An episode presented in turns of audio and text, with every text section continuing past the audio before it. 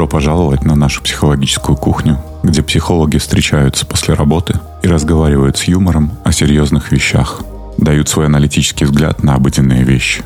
Наливайте чай, подсаживайтесь к нам на кушетку. Мы начинаем наш подкаст. Разговорчики по Фрейду.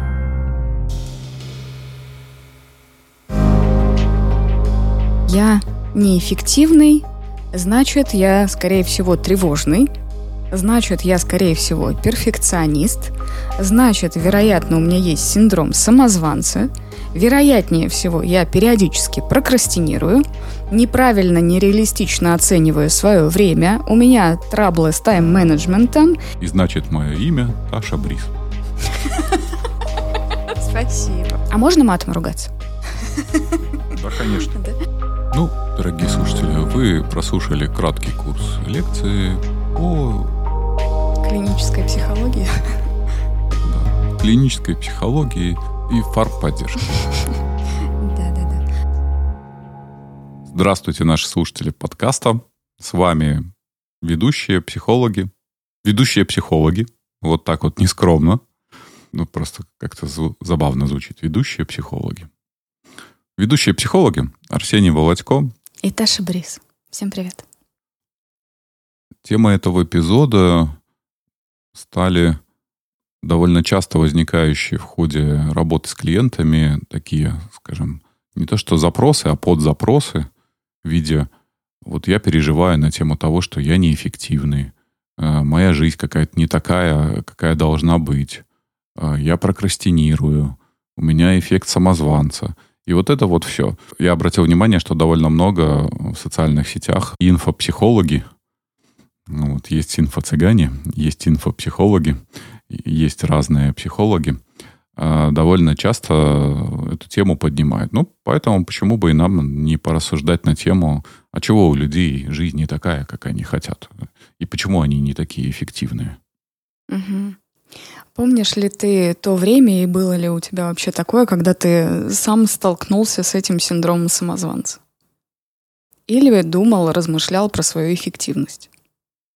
Ну, регулярно у меня есть мнение, Я его я его скажу, да, я его придерживаюсь. Так вот, мне кажется, чаще всего этот э, вопрос внутренний возникает тогда, когда э, происходит резкий рост. Ну, то есть, когда мы э, вдруг оказываемся ну, на какой-то позиции или там занимаемся каким-то делом, э, которым, может быть, раньше не занимались, сталкиваемся с чем-то новым для себя. И вот в эти моменты у человека возникает это такое внутреннее чувство, что я э, не соответствую этому месту. Мгм. Что я на самом деле меньше, места больше, а я меньше. Потому что область знаний тоже шире, а у меня знаний меньше, опыта нет. Поэтому вот и может возникать такое чувство.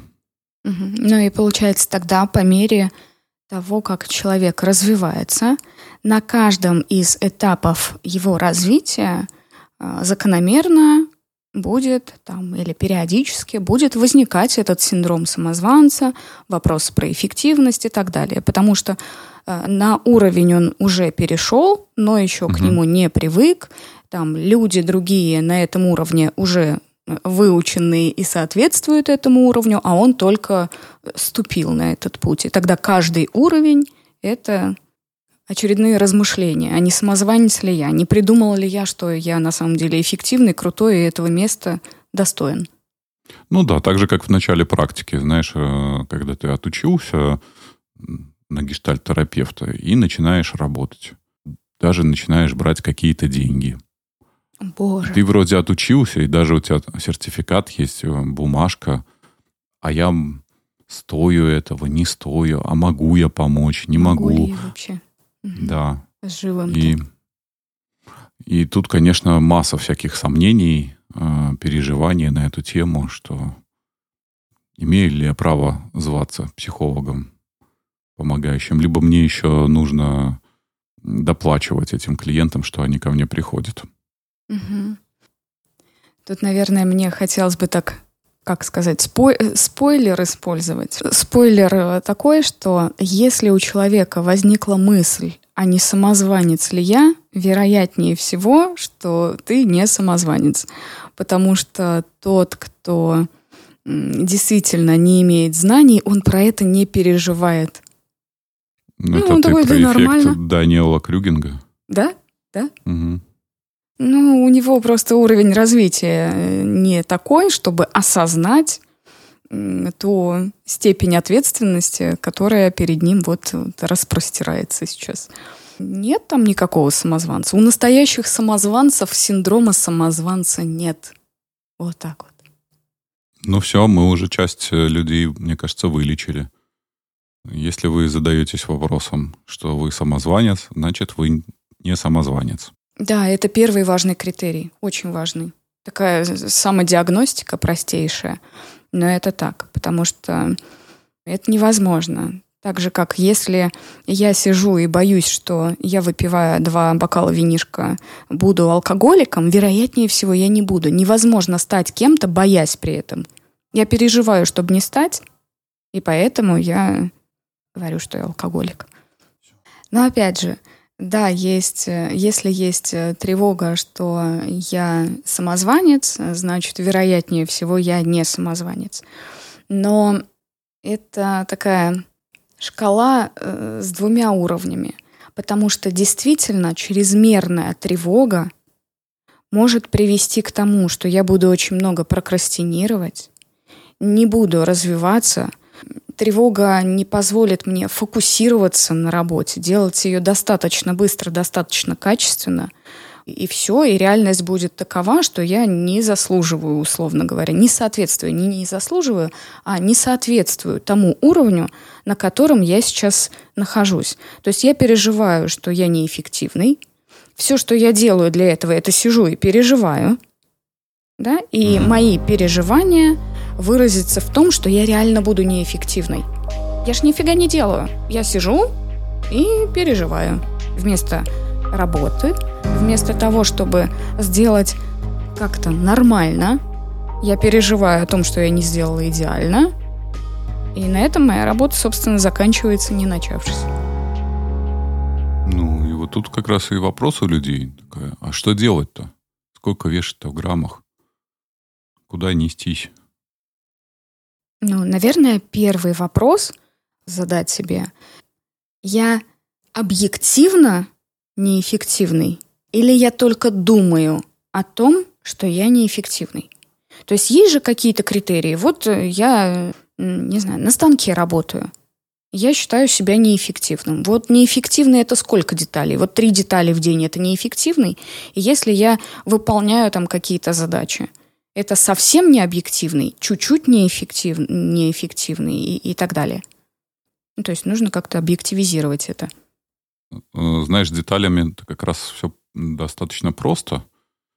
А вот с интеллектуальным каким-то трудом и с теми же задачами а, все сложнее. Ну, потому что бывает же так, что, например, задача такая, что само решение, может, оно и быстрое, но пока, значит, ты обдумываешь, как это, ну, или там само не, некое действие, оно займет немного времени, но обдумывание, там, подготовка может занимать достаточно много времени. Или количество задач таково, что их, в принципе, в эту единицу времени успеть сделать невозможно. Либо задачи построены таким образом, что не на 100% от меня зависит конечный результат. Ну, например, есть какие-то промежуточные звенья в виде там, других людей.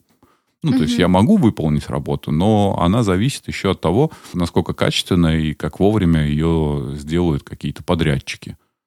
И, опять же, и количество задач. Бывает же их 10 штук, но одна может по сложности перевесить 9 других. Угу. Конечно. Чаще всего так и бывает. Да, и в этой оценке ну, довольно сложно э, разобраться и сказать однозначно, вот я эффективен, либо нет. Ну, то есть мне прилетело или там, э, либо прилетело, либо я накидал себе этих задачек, не поспеваю вовремя, а потом сокрушаюсь, что какой-то я неэффективный. То есть должен был это все сделать вовремя, а не сделал. Ну, то есть критерий такой, что необходимо реалистично и объективно оценить свои действия. С опорой, еще раз, на угу. реальность. Вот э, у меня три задачи на сегодня. Предположим, я дизайнер, и у меня три задачи. Вот все дизайнеры моего уровня за день могли бы справиться с этими задачами. Или большинство берут за день... У меня же есть дизайнеры знакомые. Мы с ними там как-то общаемся, да, как правило, у нас есть рабочий круг – знакомых каких-то, коллег, еще кого-то, они все по три задачи делают или нет? И как они делают эти задачи? Потому что кто-то скажет, ну, нормально сделай, нормально будет, а другой будет идеально вырисовывать каждый пиксель, доработки, еще доработки, еще правки, еще, еще. И вот на 80% результата достигается 20% усилий, да, правило Паретта у нас есть такое. Вот, и одни дизайнеры будут 20% усилий вложили, сделали нормально, а, чуть-чуть подправили, и вот на четверочку, и хорошо. И так все задачи, все три задачи, они на четверочку и нормально другой будет доводить до идеальности. А остальные 20% результата, чтобы достигнуть, нужно 80% усилий. То есть вот на четверочку этот кейс можно было бы сделать за час, а на пятерочку за 7 часов.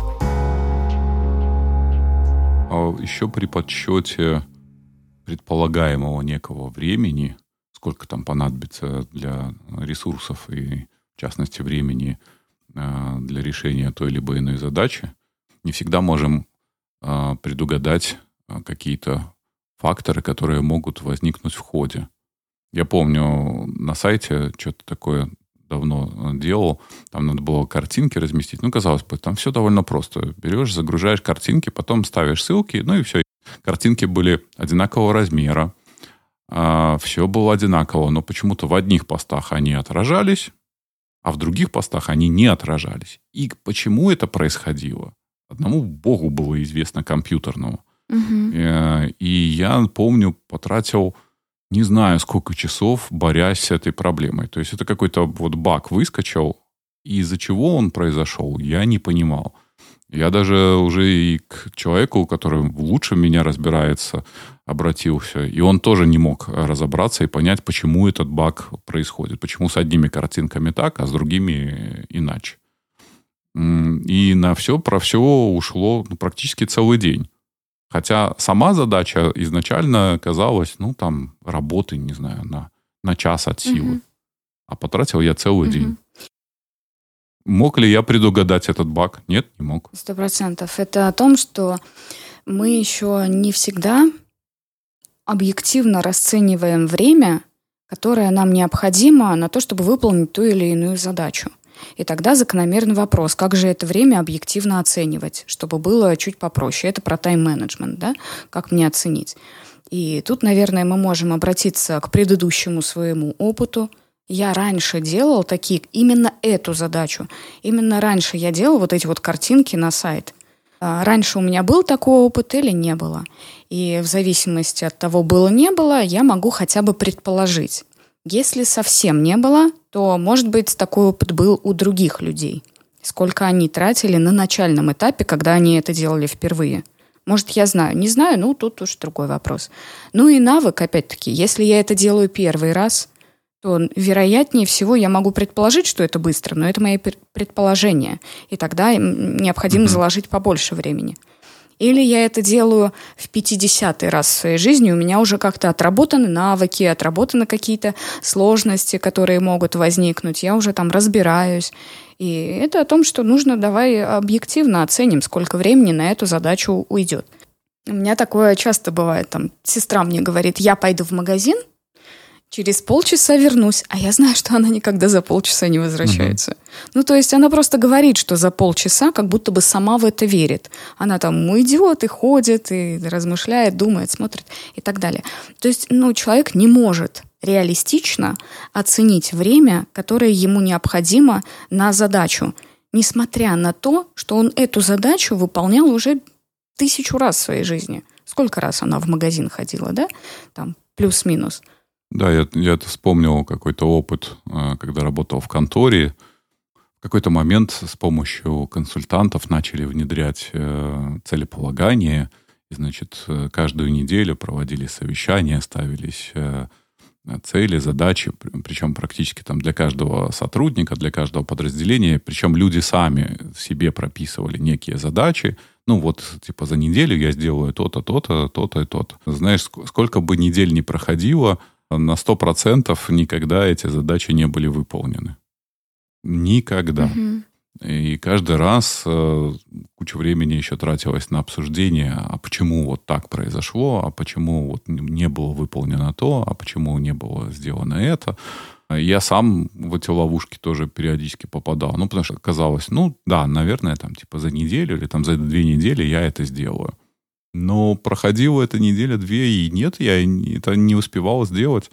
Да тут э, даже иногда с монтажом подкаста, что там далеко ходить. Планирую, что, ну, наверное, там вот в субботу сяду и смонтирую. Приходит суббота, а там, не знаю, как это, ретроградный Меркурий, еще какие-то события, и такой, ну, вообще сегодня не хочется. Ладно, ладно, сегодня не суббота, воскр... да, вос... воскресенье. А в воскресенье садишься, что-то сделал, сделал, половину сделал, а потом такой, ой, блин, все, я уже вот что-то утомился от этой монотонной работы. Придется это доделать уже в понедельник. В понедельник там чего-то доделываешь, по итогу уже там поздний вечер, это такой, ёпарасоте. Тут чувство вины Да, тут начинается уже какое-то чувство вины и какой-то дедлайн, что типа, блин. Угу. На работах как раз-таки у сотрудников обязательства угу. перед руководством, перед другими коллегами, еще что-то. Клиентами. И тогда мы... Конечно, клиентами. И тогда э, вот эта вот реалистичная оценка нужна в том числе для того, чтобы, ну, не обманывай себя. Ну, за, ну, ну, ну, смотри, ну ты каждый раз вот э, ставишь себе задачу, говоришь, за час сделаю, и каждый раз у тебя уходит минимум три э, часа, или ты вообще на два дня ее раскидываешь. Ну, поставь себе реалистичную задачу. Скажи, сделаю за два дня. Зачем обманывать себя, ставить сверхцель и сталкиваться каждый раз с разочарованием, что я не соответствую своим собственным ожиданиям?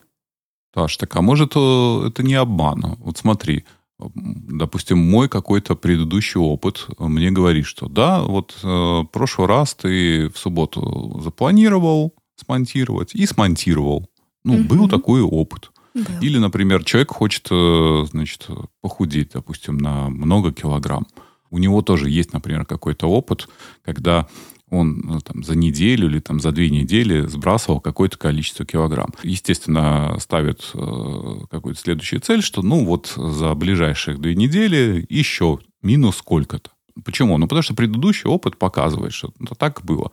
Но здесь же не учитываются вот эти э, факторы, что, может быть, в прошлую субботу у меня работоспособность была выше какое-то и настроение, и работоспособность, и вообще дождь на улице шел, и прекрасно и заняться-то нечем было, да, как только помонтировать. Или э, прошлые две недели и расход калорий там какой-то был больше, и мне удавалось там, не знаю, соблюдать какую-то диету. Э, и, в принципе, мой организм э, еще не включал свои резервные там функции. Вот, э, вот этот алярм, ой-ой-ой, мы теряем килограммы, мы сейчас умрем. Поэтому давайте-ка мы затормозим различные метаболические процессы и начнем отключать э, всякие ненужные функции. Угу. То есть этого всего не было. И как вот это учесть? Ну тогда... Или это даже элементарно. Слушай, я каждый раз, допустим, из дома до работы на машине условно добираюсь там за 40 минут. Ну, естественно, я выезжаю и в этот раз, но тут пробка, или там еще там что-то случилось, и все, и я уже за 45 минут и не доехал. Угу. Цель, вероятнее всего, достижима. Вопрос, какой ценой ты ее достигнешь. Да, она достижима каждый раз. Ты практически, если она зависит только от тебя, если нет других факторов. Понятно, что если перекрыли все дороги в твоем городе, ну все, цель недостижима. Но, условно говоря, если это какая-то задача, тот же подкаст – Ну, вероятнее всего, если у тебя был опыт, который ты говоришь, вот я в субботу сяду и сделаю. Если у тебя был опыт, когда ты садился и за один раз делал, ты можешь его повторить. Другой вопрос, какой ценой ты его повторишь в этот раз, какой ценой ты его будешь повторять каждый раз. А насколько вырастет уровень твоего напряжения, а, как сейчас модно говорить, в ресурсе или не в ресурсе ты сел, прежде чем этот подкаст монтировать. А, что ты готов заплатить за достижение этой цели. Если цена всегда очень высока, то надо ли? Цель оправдывает средства?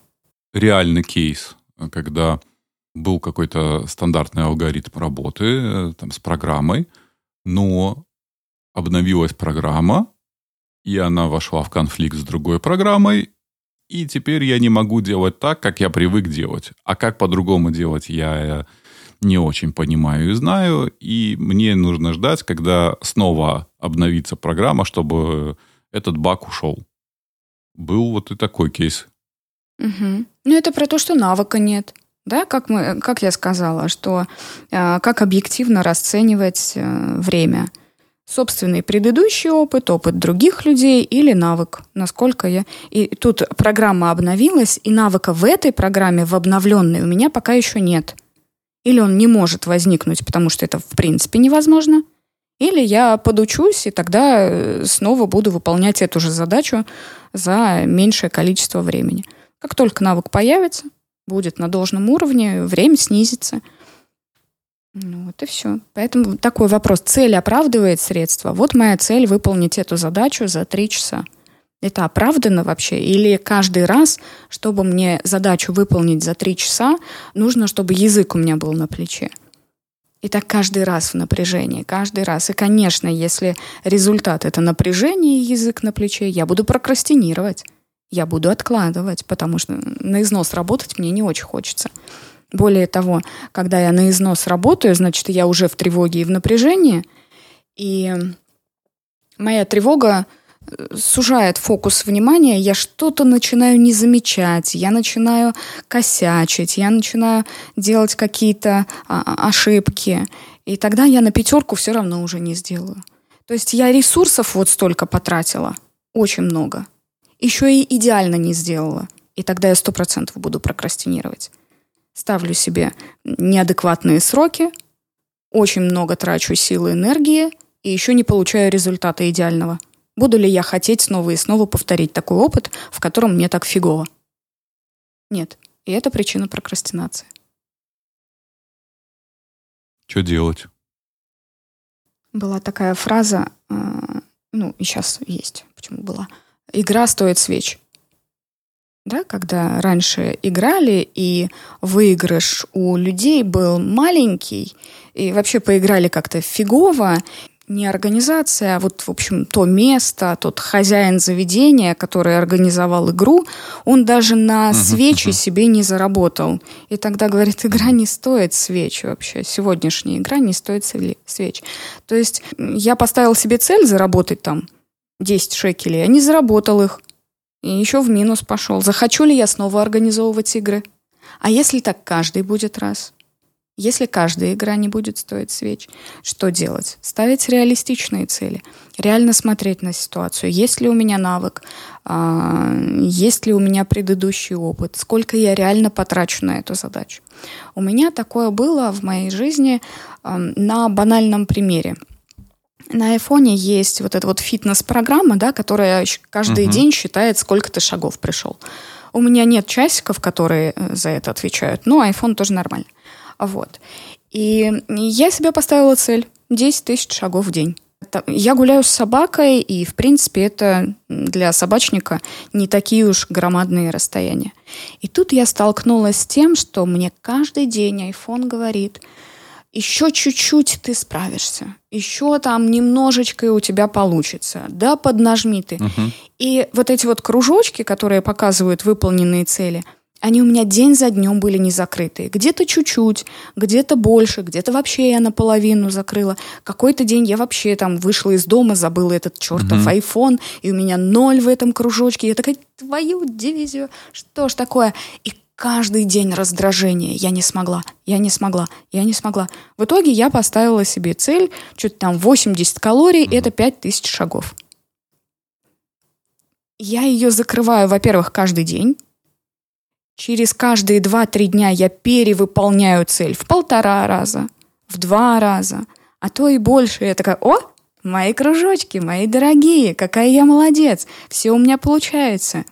То есть лучше снизить ожидания от себя, поставить небольшую, но реально выполнимую цель. И если это получится, перевыполнять ее каждый день и быть счастливым от этого. Говорить, какая же я молодец. Ну вот, закрыла кружочек, умничка, все, не бездействовала вообще. А вот тут вот у меня там в полтора раза вообще закрыла, а тут 200% цели, так держать, мне говорит iPhone. Вот. Это здорово, чем ставить 10 тысяч и каждый день факапить. И там один день в неделю я цель выполнила. Я такая думаю, и какой это? Я же вообще с собакой гуляю. Как люди, которые просто на работе сидят, да, и, и а если на удаленке вообще работают? У них что там? Полторы тысячи? Ну. У меня из, из последних моих таких э, тоже связанных э, с активностью ну, шаги там, да, тоже стоят э, определенные, и я, конечно, радуюсь э, закрытым этим кружочком, э, как школьник, с этим медальком. Но, знаешь, в мае и в июне, когда я не ставил какой-то специальной цели по количеству тренировок, у меня даже вышло 20 тренировок за месяц. Я такой думаю, о, Круто. В следующем месяце я вот не меньше 20. И каково же было мое разочарование, когда мне удалось только 14. Типа, блин, целых 6 тренировок э, в месяц я не смог сделать. Ну, ввиду каких-то различных обстоятельств. В этом месяце смотрю, я тоже, наверное, 20 уже не осилю. Еще месяц, конечно, не закрыт, э, но что-то мне подсказывает – то есть я там не ставил цели 20 выполнил, а тут э, вроде как сориентировался на эту цифру, и все, и не получилось. Так ладно, это, знаешь, я сам себе задачи ставлю. А если человек работает, ему ж начальник ставит задачи, ему ж от заказчика там прилетает что-то. Поэтому здесь э, себе ты еще можешь э, поставить там не 10 тысяч шагов, а 5 тысяч шагов. А начальник тебе, знаешь, 5 тысяч шагов не поставит. Он тебе говорит, вот к обеду, пожалуйста, мне хрустальный мост от силь до сих. Угу. Вот. И э, с каким-нибудь магнипланаром. Угу. Не знаю, что это такое, но, наверное... Ну, пусть будет. Что-то, да, пускай Очень будет. серьезно звучит, очень. Но а, это, опять же, про то, что не обманывай себя и объективно оценивай свои возможности. Если начальник на работе требует вот этого, а ты объективно это дать не можешь, у тебя нет соответствующих знаний, соответствующих навыков, то либо ты идешь эти знания и навыки получать, и тогда ты сможешь сделать то, что он хочет, либо ты такой говоришь, ну нет, не будет тебе моста, царь-государь, и все, и увольняешься или переходишь на другую должность чем каждый раз получать нагоняй за то, что ты не сделал того, чего объективно сделать не мог. Все. Не обманывай себя. Вот, вот это очень сложно. Самое сложное, мне кажется, это, ну, и мы это все знаем, это работа с собой, да, в чем-то честно признаться себе. Другой момент, что если ты этот мост уже строил хотя бы пару раз – да, и укладывался в эти сроки. И тогда ты говоришь, вот я умею, что если я хочу оставаться на этой работе, что мне необходимо сделать для того, чтобы какой навык мне нужно прокачать, чтобы я всегда укладывался в эти сроки или чаще всего укладывался в эти сроки. Возможно, дело в навыке. Да, я там что-то узнаю, я что-то еще пройду. Возможно, но возможно это не так. Возможно, это действительно не объективная задача. Возможно, никто из э, сотрудников этой организации не укладывается в сроки, которые ставит начальник. А возможно, начальник специально выбивает вас из колеи, ставя нереалистичные сроки для того, чтобы потом иметь возможность наорать на вас и спустить на вас пыл. свой. Я вспомнил тоже такой опыт свой, когда начальник изначально э, берется за какие-то проекты, очевидно, что они не будут выполнены в срок, но начальник думает о финансовой выгоде, поэтому он заказчику говорит, что да-да, мы сделаем. И она все согласна. А сотрудники понимают, что ни хрена мы за эти сроки вот такой объем не сделаем.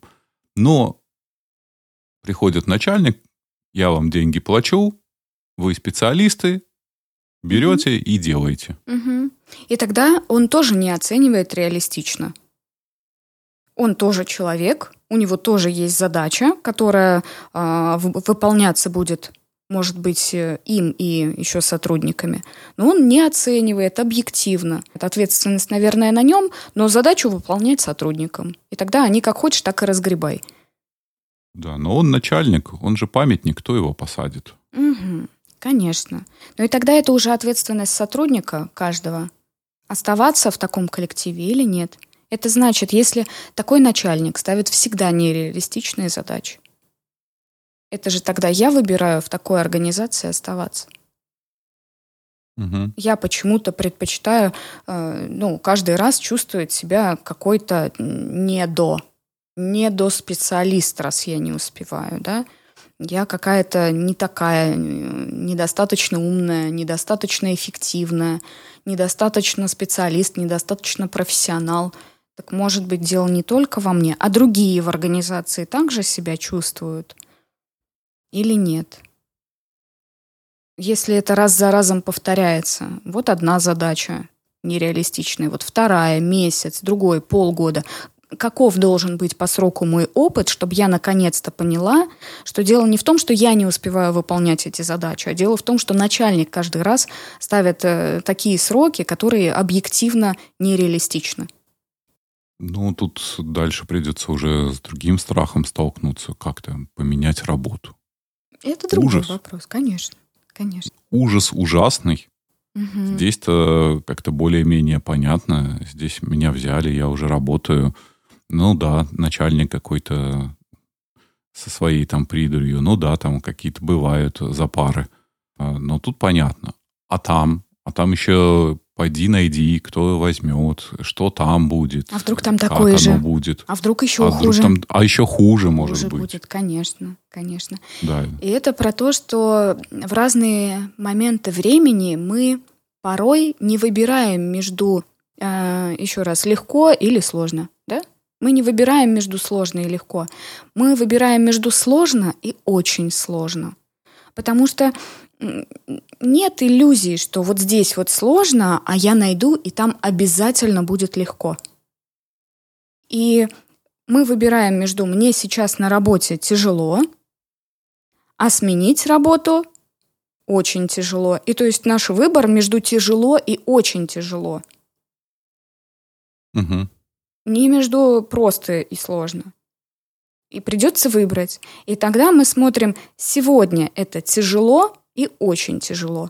А в перспективе, через месяц это как? Если я останусь, мне как будет тяжело, а если я уйду, например, тоже будет очень тяжело, потому что это только начало новой работы, предположим, или все еще поиск. Uh-huh. А через год, вот я уже устроилась на работу, предположим, у меня какая-то свет в конце тоннеля и нормальная там какая-то работа. А через год? Через год будет, что там в перспективе-то хорошо, а здесь плохо, ничего уже не поменяется. Угу. Поэтому перспектива очень важна. Вот эта вот вилка. Да, я понимаю, что мне сейчас тяжело. Да, я понимаю, что сменить работу мне еще тяжелее. А если я не сменю сейчас, как мне будет через год? Если я сменю сейчас, как мне будет через год? Да, то есть через время, как оно будет, если я что-то сделаю или если я ничего не сделаю. Кстати, были какие-то исследования, а, брали, не знаю, там 30 человек, я выдумываю цифру просто потому что не помню. Брали 30 человек, и у каждого из этих эм, испытуемых был какой-то жизненный вопрос. Ну, например, сменить работу или не сменить, выйти замуж или не выйти, там, развестись, не развестись, ну, такой, да, uh-huh. или нет. Вот.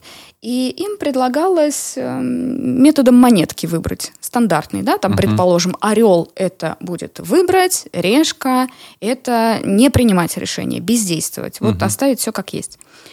Люди подкидывали монетку, принимали решение на основании этой монетки через, э, там, предположим, опять через год. Я могу наврать, я выдумываю это время. Через какое-то время у испытуемых спросили, нравится ли им то решение, которое им подсказала монета. Довольны ли они? И оказалось, что значимое количество довольны своим решением из тех людей, которые поменяли. Ну, то есть они были не замужем угу. и вышли замуж, они э, работали и уволились, потому что хотели, да. То есть э, были более счастливы те, кто приняли решение, изменили, пошли, чем те, кто бездействовали. И это такой интересный эксперимент, очень ну, такой простой, но тем не менее. Я вспомнил, может быть, на чем это основывается. Было тоже исследование относительно поведения автомобилистов на дороге. И вот ты попадаешь в пробку.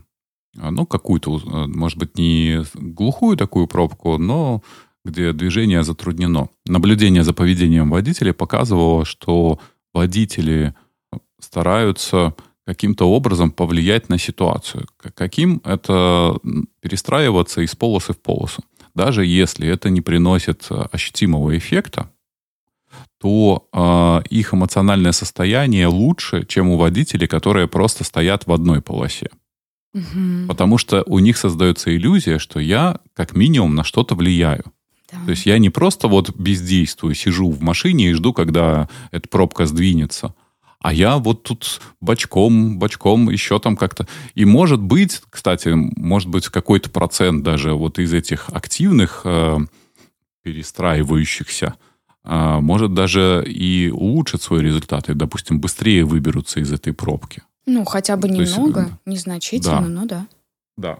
Возможно, да, возможно, так и здесь э, люди, которые решились на изменения, Люди, которые что-то делают, э, в итоге чувствуют себя лучше, чем люди, которые бездействуют и не решаются. Угу. И тогда, а, если первый вывод у нас про э, оценивать время, второй про не обманывать себя, третий решайтесь на действие, не бездействуйте. Угу. А знаешь еще о чем подумал?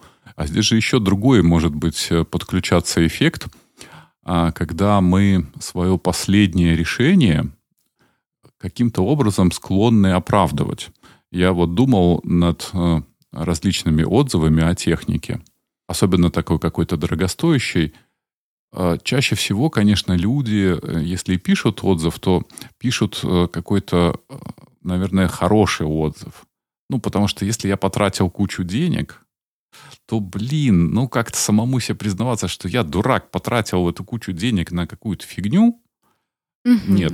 Да, они могут писать негативный отзыв, что, может быть, э, не оправдало неких ожиданий, или что э, это какая-то очень дорогостоящая покупка. Но я думаю, что э, все равно такой объективной картинки получить сложно, потому что мы скорее просто потом оправдаем эти свои решения тем, что, ну да, это было неплохое решение. Так и здесь, знаешь, ну да, там, я ушел с работы, и мне кажется, это лучше. Чем лучше, не знаю, но она новая. Угу. Или, или там еще что-то. Угу. То есть человек а, может переключить свой фокус внимания и направить его на поиск достоинств в том, что он принял это решение. Угу.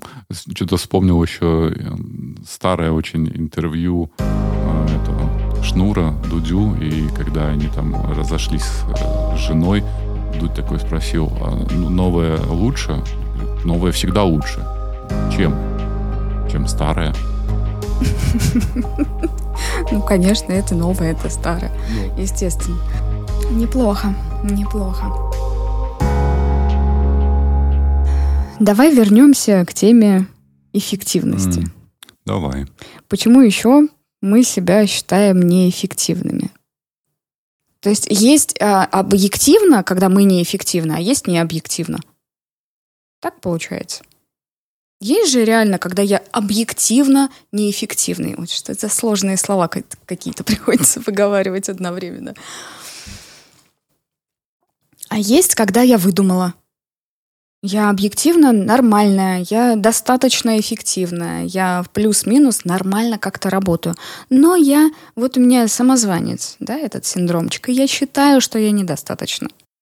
Я думаю, я не буду утверждать, но мне э, кажется, что когда люди говорят или размышляют про свою эффективность, то они чаще всего предполагают какой-то максимум, ну, либо близко к максимуму.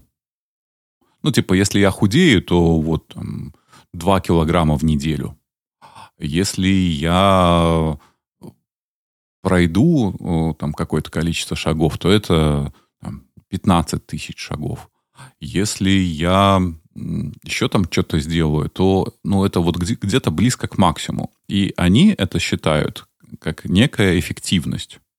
Мне кажется так. То есть просто сама вот эта шкала, эффективности, она вот, по моему разумению, близка к максимуму. То есть угу. такая, знаешь, как э, ручка громкости, такая близко к максимуму настроена, но у нас э, в голове это как типа норма. Да, просто моя норма, она выше, чем у uh-huh. среднестатистического, uh-huh. короче, его вот этого человека обычного, человека разумного, человека нормального. Да, поэтому неэффективным чаще всего себя считают перфекционисты. Потому что они на максималках, им надо идеально. Вот тот самый максимум. Чаще всего прокрастинирует кто? Перфекционист. Ему надо идеально, либо никак. Mm. И он сидит и думает, если не идеально, то лучше вообще завалю всю задачу, лучше, ну, да пофигу. И сидит, тревожится, листает Инстаграм, э, что-то делает все, что угодно, только не то, что ему надо. Потому что то, что ему надо делать, ему надо сделать идеально, это сложно, он сразу знает, что это недостижимая история, может откладывать целый день, целый день, а завтра, например, там с этим проектом надо выступать, и он целый день откладывал, да я успею, у него в этот момент на самом деле тревога, он эту тревогу не осознавал и э, сублимировал ее с помощью того же Инстаграма, там поесть, кофе uh-huh, попить, uh-huh. с кем-нибудь поболтать и так далее, и вот время 8 часов, завтра там с проектом выступать, с презентацией выступать, кровати, он такой... И тут тревога навалила, кортизола туда, там, ту -ту -ту -ту, и он начинает. Естественно, он не успевает, естественно, он не делает идеально. На следующий день он не выспавшийся, уставший и так далее. Но он хотя бы может себе оправдать, почему он сделал не идеально. Так я вон всю ночь сидел, я ж молодец, я всю ночь сидел, делал. Да, не идеально, но я же вообще даже не поспал. Что вы от меня хотите? То есть он сам себе объясняет, почему же он идеально не сделал. Потому что у него к себе требования высокие. Он говорит либо идеально, либо никак. И вот такая компенсаторная стратегия. Я хотя бы себе вот так вот, оп, время-то урежу, на максимум uh-huh. урежу, и буду заниматься задачей еще меньше, чем мог бы. В норме эту задачу делать за, не знаю, 10 часов – я э, хотел бы выполнять ее за 6, а тут я ее сделаю вообще за 3. И тогда, когда я пойму, что сделала задачу не идеально, я скажу, ну, конечно, у меня на нее 3 часа было. Я так нормально за 3 часа сделала. Я сейчас, наверное, для кого-то кощунственную вещь скажу. Что-то вспомнил тоже из Библии. Надо учиться у Бога. Вот он там что-то создавал э, в каждый день э, по каким-то вещам и такой создал такой. И это хорошо. Ну вот э, как-то посмотрите на нас, на людей. Да? Он такой создал, типа нас там по, по своему образу и подобию.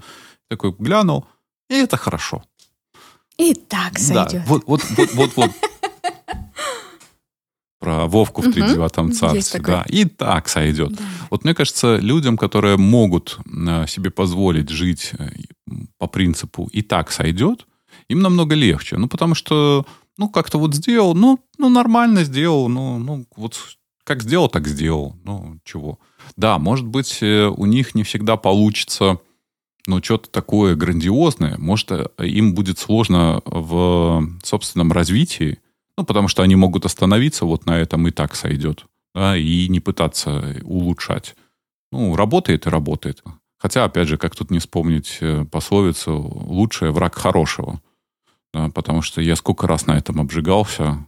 У меня это почему-то всегда с ремонтом каким-то было связано. Знаешь, какую-нибудь фигню начинаешь ремонтировать как-то сложно там разобрал, оно там какие-то мелкие детальки, там что-то там начинаешь склеивать или там что-то подкрутить. И вот ты вот потом собрал, все это было очень сложно, и вот оно уже собрано, уже вроде как все работает, и в этот момент ты замечаешь какую-то такую, Надо да, а греху, чуть-чуть. давай я поправлю, вот тут вот, чтобы идеальненько было. И в этот момент эта вся хренотень ломается к чертовой матери, и ты такой, блин, ну нафига, ну работало же, ну куда ты полез, зачем? Ну, нормально все было. Да, нормально же было, зачем ты пытался улучшить это? У меня такая штука с парковками. Но у меня чуть реже, но тем не менее. Э, заезжаю на парковочку и вижу место свободное. Я думаю, я дальше проеду, а вдруг там лучше, ну, не знаю, справа-слева места uh-huh. больше. И я проезжаю на мое место, которое мое, да, которое, uh-huh. на которое я хотела встать. Уже кто-то встал, а там ничего больше нет. Я такая, блин. Ну вот правда, лучшее враг хорошего. И выбирая ища, есть слово ища? Будет. Вот. Uh-huh. ища лучшее, мы порой вот это вот хорошее профукиваем. И нам приходится соглашаться на абы какое порой. Потому что, ну, сломалось, и тогда надо чинить, и тогда уже не все так хорошо даже, как было. Или проехала дальше, и тогда надо искать другое место для парковки. И порой оно дальше. Порой, да, бывает иногда, что посмотришь, посмотришь, и найдешь еще лучше – и у нас пословицы вот эти вот э, замечательные. Не было бы счастья, да несчастье помогло. Угу. Да, или там еще какие-то. Но пословицы, они такие, они одно другому противоречат. Просто открываешь э, вот справочник, или как он называется, книгу пословиц, и там э, одна другой постоянно противоречит. Там семь раз отмерь, один отрежь. Но кто не рискует, тот не пьет шампанского. И ты берешь и подставляешь нужную себе. Тут как не вспомнить э, монолог Карченко, когда вчера большие и по пять, а сегодня маленькие и по три, да, и вот это вот мучение человека. То есть он и вчера не взял, потому что они вчера были большие, но по пять. А сегодня угу. по три, но маленькие.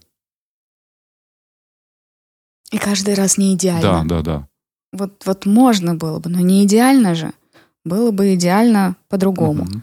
Поэтому, если я неэффективный, значит, я, скорее всего, тревожный, значит, я, скорее всего, перфекционист, значит, вероятно, у меня есть синдром самозванца, вероятнее всего, я периодически прокрастинирую, неправильно, нереалистично оцениваю свое время, у меня траблы с тайм-менеджментом, и я чаще не решаюсь на действия, а бездействую – вот такая сам диагностика. Первая частика, пока ты говорила, мне хотелось пошутить.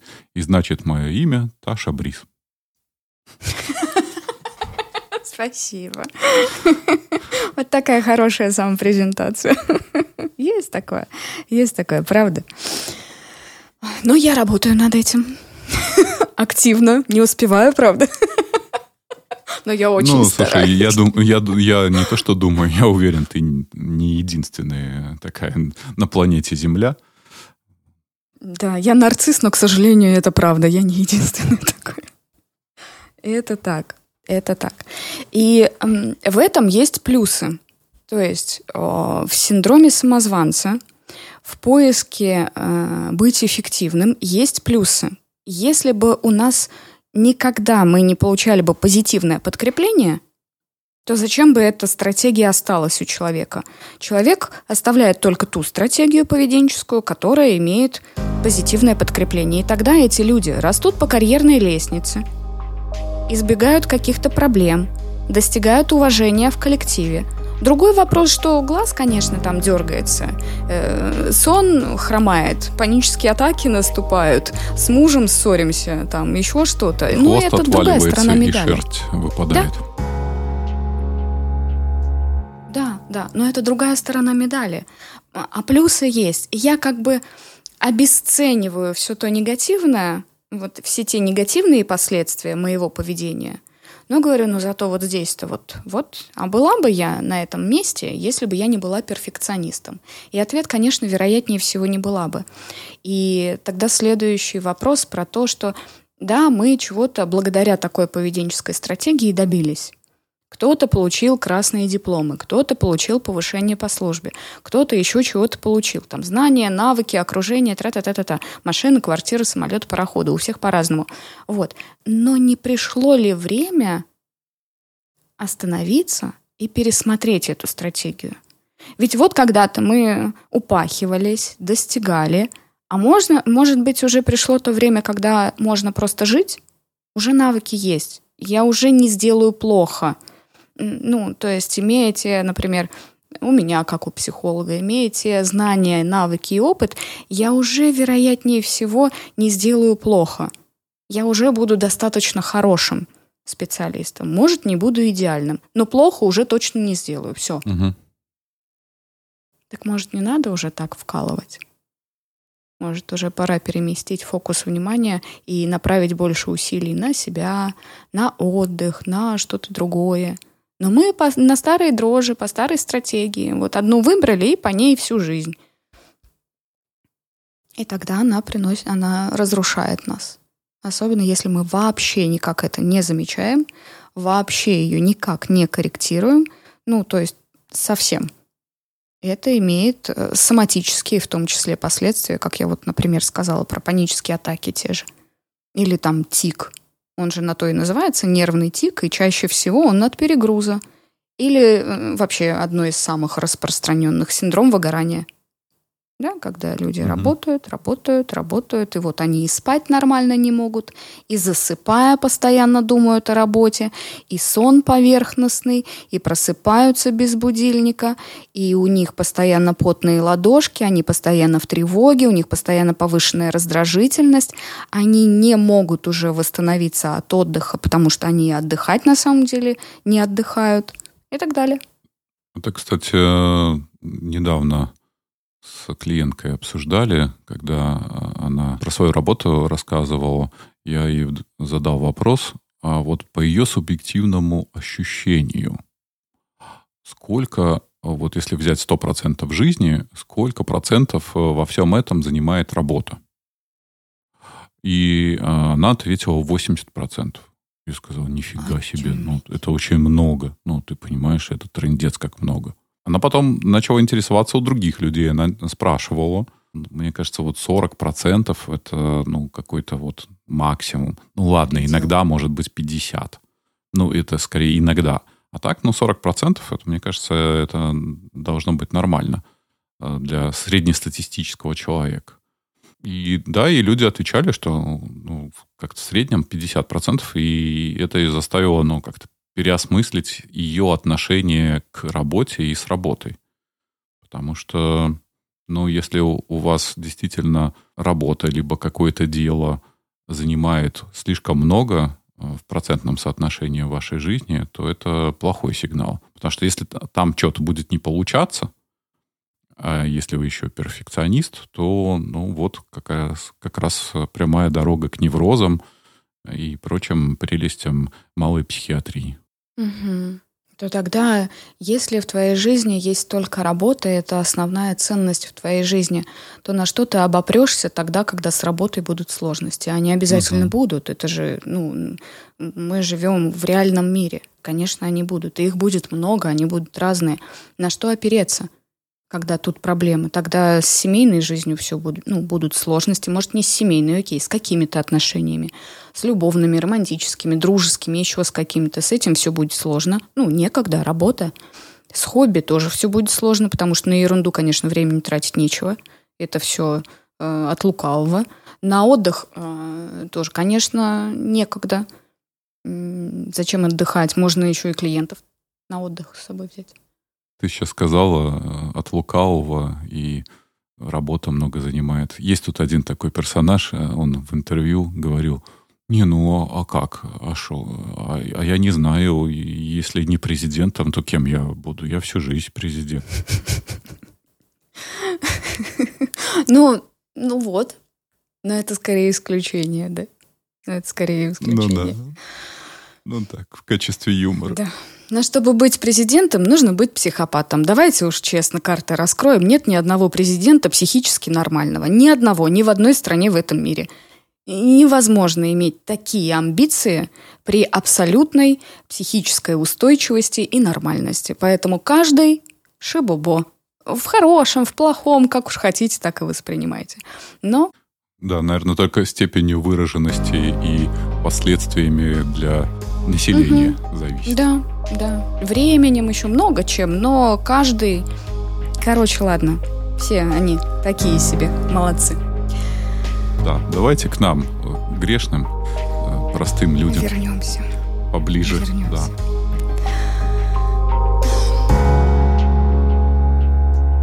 Так, возвращаясь назад к этой эффективности, когда я неэффективный, значит, у меня повышается тревога. А тревога на самом деле это энергия. Вот если говорят, у меня энергии нет, вот в тревоге огромное количество энергии, потому что чтобы выжить, энергии нет. Это когда депрессия, апатия. Вот в этих угу. чувствах энергии нет. А когда тревога, это либо я злость прикрываю тревогой, и тогда я бью, либо я тревожусь и от страха убегаю, тогда я бегу. Да? В, в тревоге очень много энергии. Да, но, но людям не нравится чувство тревоги, они как-то стараются от него избавиться, стараются как-то заглушить, э, в том числе с помощью каких-то психоактивных веществ. Здесь имеется в виду в том числе и алкоголь. Угу. Да, конечно. Но они пытаются расслабиться, да, тем самым снять эту, угу. эту да, да, самую да. тревогу, снять, да. напряжение, но не осознавая, что именно тревога мобилизует нас и помогает э, принимать решения. Именно из-за тревоги. Именно из-за тревоги человек, мне недостаточно денег, мне надо еще. Мне надо еще больше, еще лучше, иначе я вон там уже нищий, э, с бутылкой самого дешевого чего-то э, на помойке сижу. Еще выше, еще. А то все потеряю. А то то есть у меня постоянно должна быть тревога. У меня уровень кортизола просто шкалит, когда я достигатор. Мне ничего уже не поможет. Я именно из-за тревоги и достигла тех высот, которых я достигла. Это перекладывает человек каждый сам на себя, да? И мне кажется, мне нужно обесценить эти высоты и сказать, да что я там достигла? Потому что если я скажу, достигла нормального, это, это если эта тревога, э, она каким-то образом, каким-то образом выражается в действии. А если это просто ну, как-то тревога, но при этом человек бездействует, он просто гоняет мысли туда-сюда. И знаешь, как это, как белка в колесе по комнате туда-сюда ходит, э, перемещается из угла в а угол. А это же действие? Просто оно неэффективно. У одного человека оно на работу, да, вот он работает, он свою тревогу реализует в профессии. А другой человек, он тоже тревожится, он тоже действует.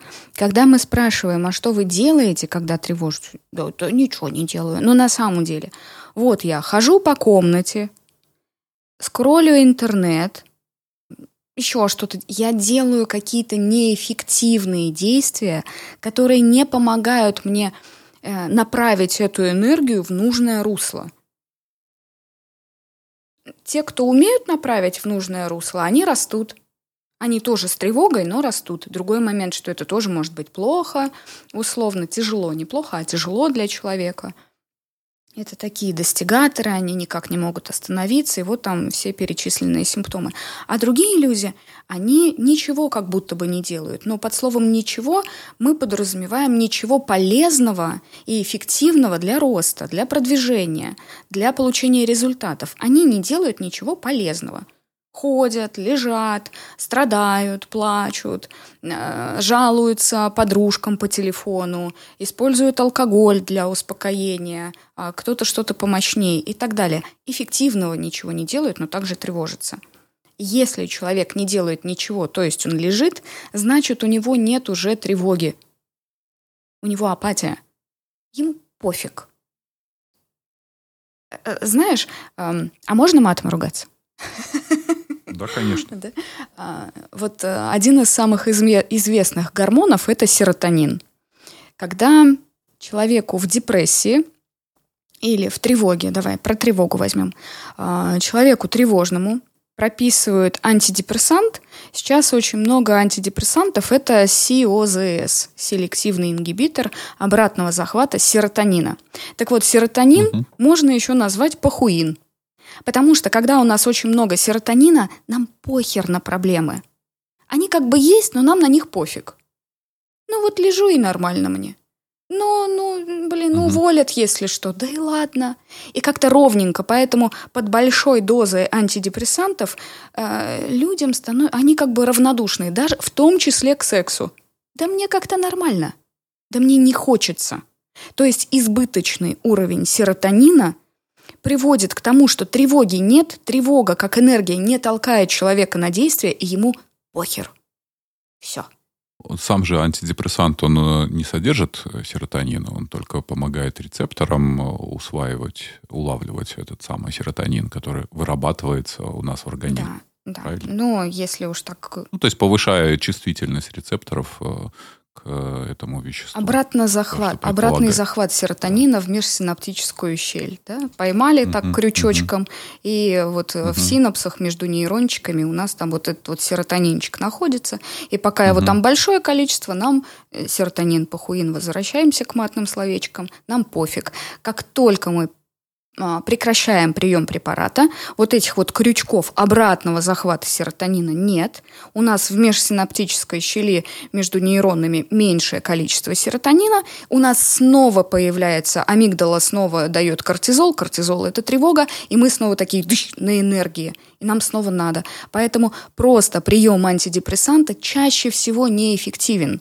Поэтому если у вас какие-то поведенческие сложности, эмоциональные сложности, у вас тревожное расстройство, у вас депрессия, ну не расстройство, хорошо, просто тревоги и печали, да, тревоги и печали, и вам uh-huh. прописали какой-то антидепрессант, то просто прием препарата не решит проблему.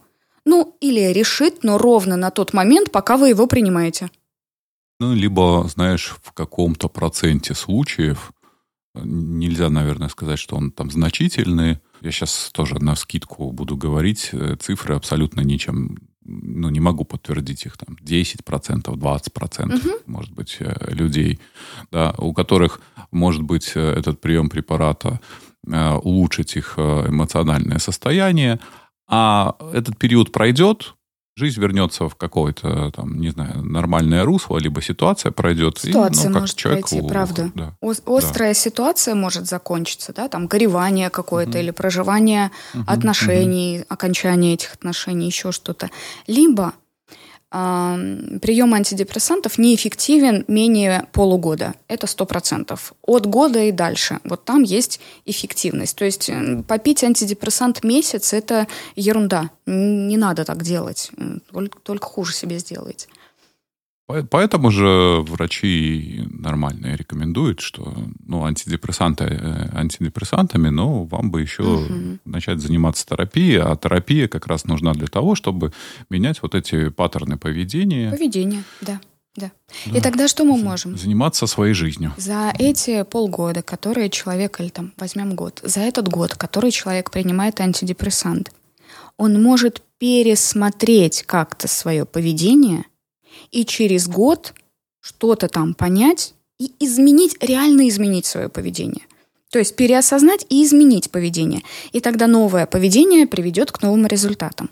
Если же, и это те самые 10%, о которых условно ты только что говорил, если же он перестал принимать препарат, поведение не изменилось, но у него и, и серотонина больше нет, да, искусственно вырабатываемого угу. мозгом, и поведение прежнее, то отношение снова будет такое тревожное к этому поведению. Поэтому да, есть небольшой процент, э, когда люди после приема препарата возвращаются в нормальное русло. Есть э, расстройства типа рекуррентной депрессии – да, которое невозможно лечить без препарата, это пожизненный прием. Угу. Хоть ты отпсихотерапевтируйся там вдоль поперек. Вы можете обсуждать с своим психотерапевтом все, что угодно в бесконечном количестве раз.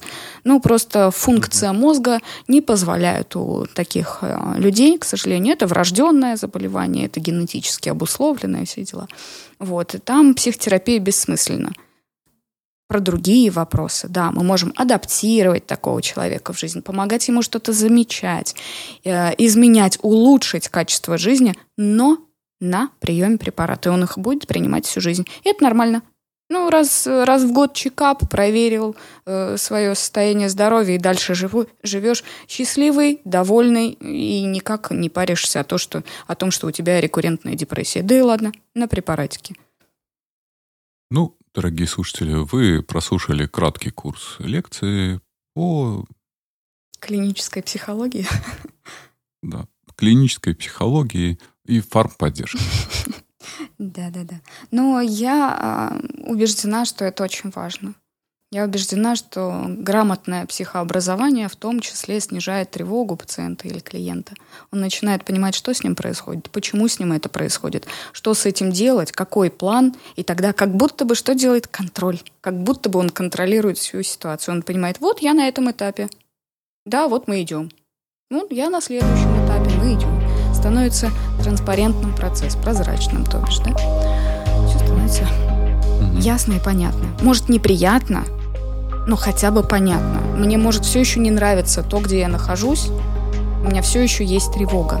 Но хотя бы понятно, что с этим делать, как это можно изменить, куда мы идем и так далее. Я еще подумал про то, что я не такой эффективный, это моя жизнь какая-то не такая. Это же тоже про идеальный образ себя. Угу. Вот про то, когда мы там в детстве вырасту, буду космонавтом или миллионером или еще кем-то. Вот буду таким успешным. Почему? Ну, потому что я умненький, хорошенький, я прикладываю какие-то усилия, и естественно, естественно, э, все у меня должно получиться. А потом взрослая жизнь, реальная, а там вот оно не все получается. И я начинаю загоняться, что какой-то я, наверное, неэффективный. Потому что раньше-то работало, получишь уроки, пятерку получил. А здесь э, что-то работаешь, работаешь, а заглядываешь в шуфлятку. Шуфлятка — белорусское слово. Некоторые не знают, но это полка. Да, заглядываешь в полку, а там нету миллиона. И что? Вот неэффективный я какой-то угу. получаюсь. Угу. А если э, пойти назад туда и посмотреть, откуда берется идея о том, что я должен быть эффективным? Как так вышло, что вот я жила-жила, жила-жила, и тут мне надо быть эффективной? Ведь этому есть а, реальные предпосылки – есть. Ну, не бомжом же мне быть. Э, не только не, не бомжом. Ну, опять-таки, от бомжа до миллионера такой разрыв. А мне ж надо быть обязательно угу. миллионером. Меня не просто не устроит там тридцаточку в месяц зарабатывать. Мне миллион надо. Бомж это ноль, ну, минус, условно говоря. Меня тридцаточка угу. не устраивает. Мне надо миллион. И тогда эм, это же стратегия, которая в том числе была и значимо, а может быть и только так, была сформирована в детстве. Должен быть требовательный родитель, для удовлетворения которого необходимо было постоянно давать результаты. Только пятерка угу. – это ок.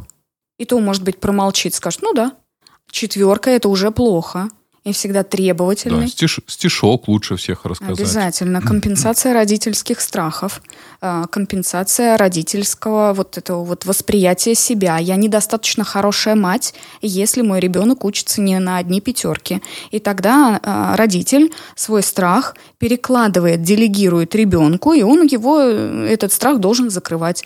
Я боюсь, а ты пятерки зарабатывай. Мне стыдно, а ты давай как-то прикрывай мой стыд. Да? То есть родитель э, за счет ребенка выезжает. Вот такая вот дурная стратегия. И тогда ребенок старается соответствовать. Чтобы мама не ругала, надо пятерку. Чтобы мама не обесценила, надо комнату убрать, чтобы... А мама же еще и папы в том числе, да, они подключают разные манипуляции для достижения своей цели. Манипулирование, обесценивание, игнорирование, э, моральное давление, физическое давление, лишение каких-то э, выгод, свобод, не пущу гулять, не сделаешь вот это, да, манипулируют, не сделаешь вот это, там, не куплю вот это и так далее.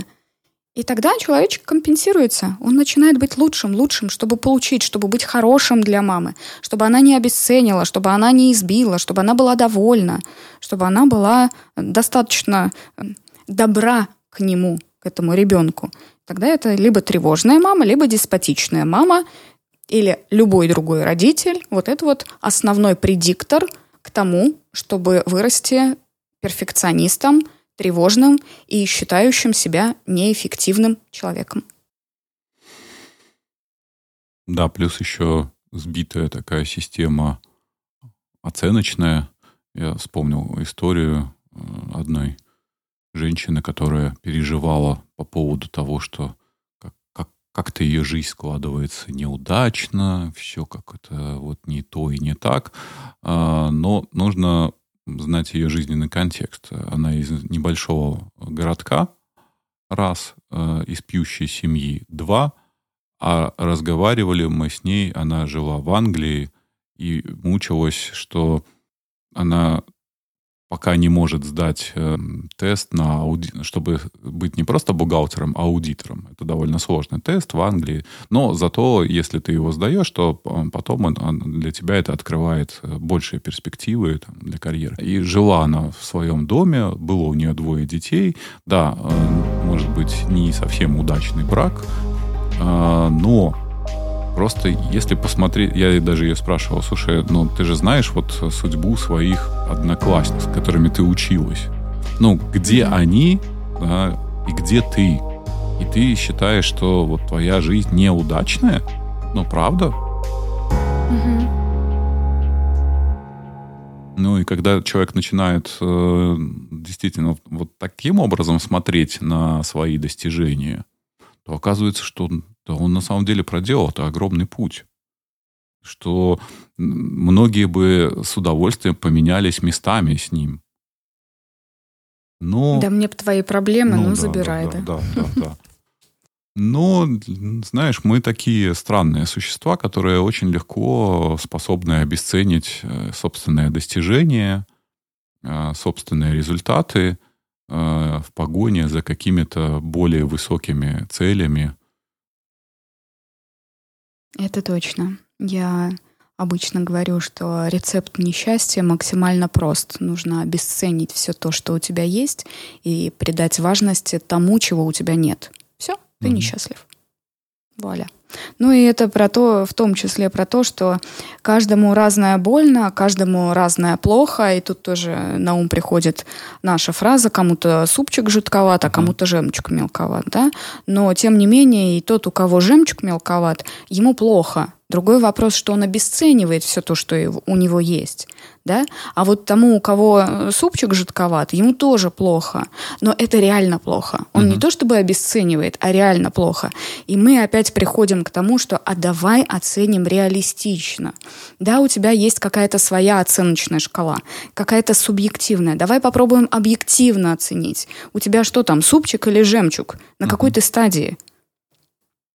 Ну, как думаешь, Таша, наши сегодняшние размышления смогут кому-то помочь и сделать кого-то более счастливым до прослушивания этого подкаста. Или, по крайней мере, заставят задуматься о том, как они себя делают несчастными и как они загоняют себя в этот стресс относительно собственной неэффективности. Ну, как истинный перфекционист, я скажу, что, конечно, можно было бы сказать намного больше. Конечно.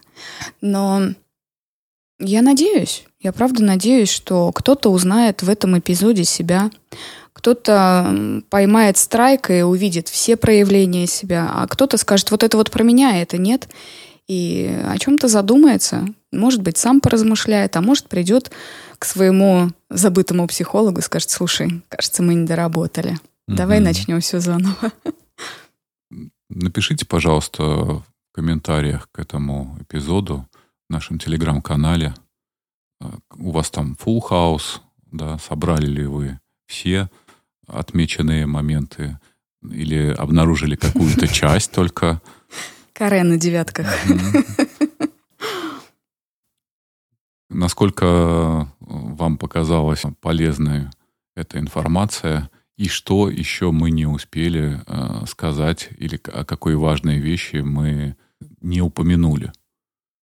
Прошу перфекционистов написать, какую тему мы еще не затронули. Вы вот, же точно вот. знаете, о чем мы не договорили. Вот, да. Объявите, пожалуйста, наши дорогие перфекционисты. Мы же э, пишемся практически никогда не имея никакого четкого сценария. Мы как вот идет разговор, так и идет. И можем отступать от темы. Угу. Это, кстати, э, для перфекциониста и тревожного человека такой себе опыт, выбивающий из колеи. Вот это вот, э, давай как пойдет. И так, а как оно пойдет, а вдруг я не скажу, а вдруг все пойдет не так, и все будет плохо, ничего не будет хорошо. Давай я запишу, давай подготовимся. А тут, э, ну, оказывается, Ну, слушай, ну и, да, ну и смотри, все равно уже какое количество эпизодов выходит, и оно каждый раз скорее вот как пойдет. Да, есть, угу. конечно, такая общая тема э, в начале обозначенная. У меня четыре слова записано было. Да, и тем не менее хорошо, возвращаясь, и это хорошо, потому что если бы не было хорошо, то нас бы такое количество людей не слушали. Да, это точно. Ну и лучший враг хорошего, опять про это. Если бы готовились, наверняка у нас была бы просто лекция. Начали структурненько, логичненько, и на пятой минуте Да-да-да. у нас бы слушатели такие... Заснули, да. Сладко так, хорошо, молодцы, говорят, что-то там мурлыкают тебе в микрофончике. Включу еще, пожалуй, как-нибудь вместо медитации. На Ютубе включал передачи Гордона, там, где вот он с учеными разговаривал, такой вот какой-то цикл у него был, ночных каких-то таких э, разговоров. Mm-hmm. Боже мой, они так это все нудненько рассказывали. Я, наверное, ни одной передачи до конца не досмотрел, потому что вырубает прям где-то где-то раньше, где-то позже, но уже к концу все, я уже спал. Зато ты знаешь хороший рецепт, как заснуть. У тебя прям есть опыт, да. на основании которого ты точно знаешь, если что, Гордон мне в помощь. Гордон тебе в помощь. Ну вот, ну вот. Эти беседы с учеными, вот кому надо засыпать, включайте, я вас уверяю. С ученые они такие. Да, с ученые они такие. Ну что, будем прощаться на сегодня? Да. Пожалуйста, делитесь нашим подкастом, рекомендуйте друзьям. Самый лучший способ продвижения. Не забывайте подписываться на Инстаграм и Телеграм. И до новых встреч. Всего доброго. Пока-пока. Пока.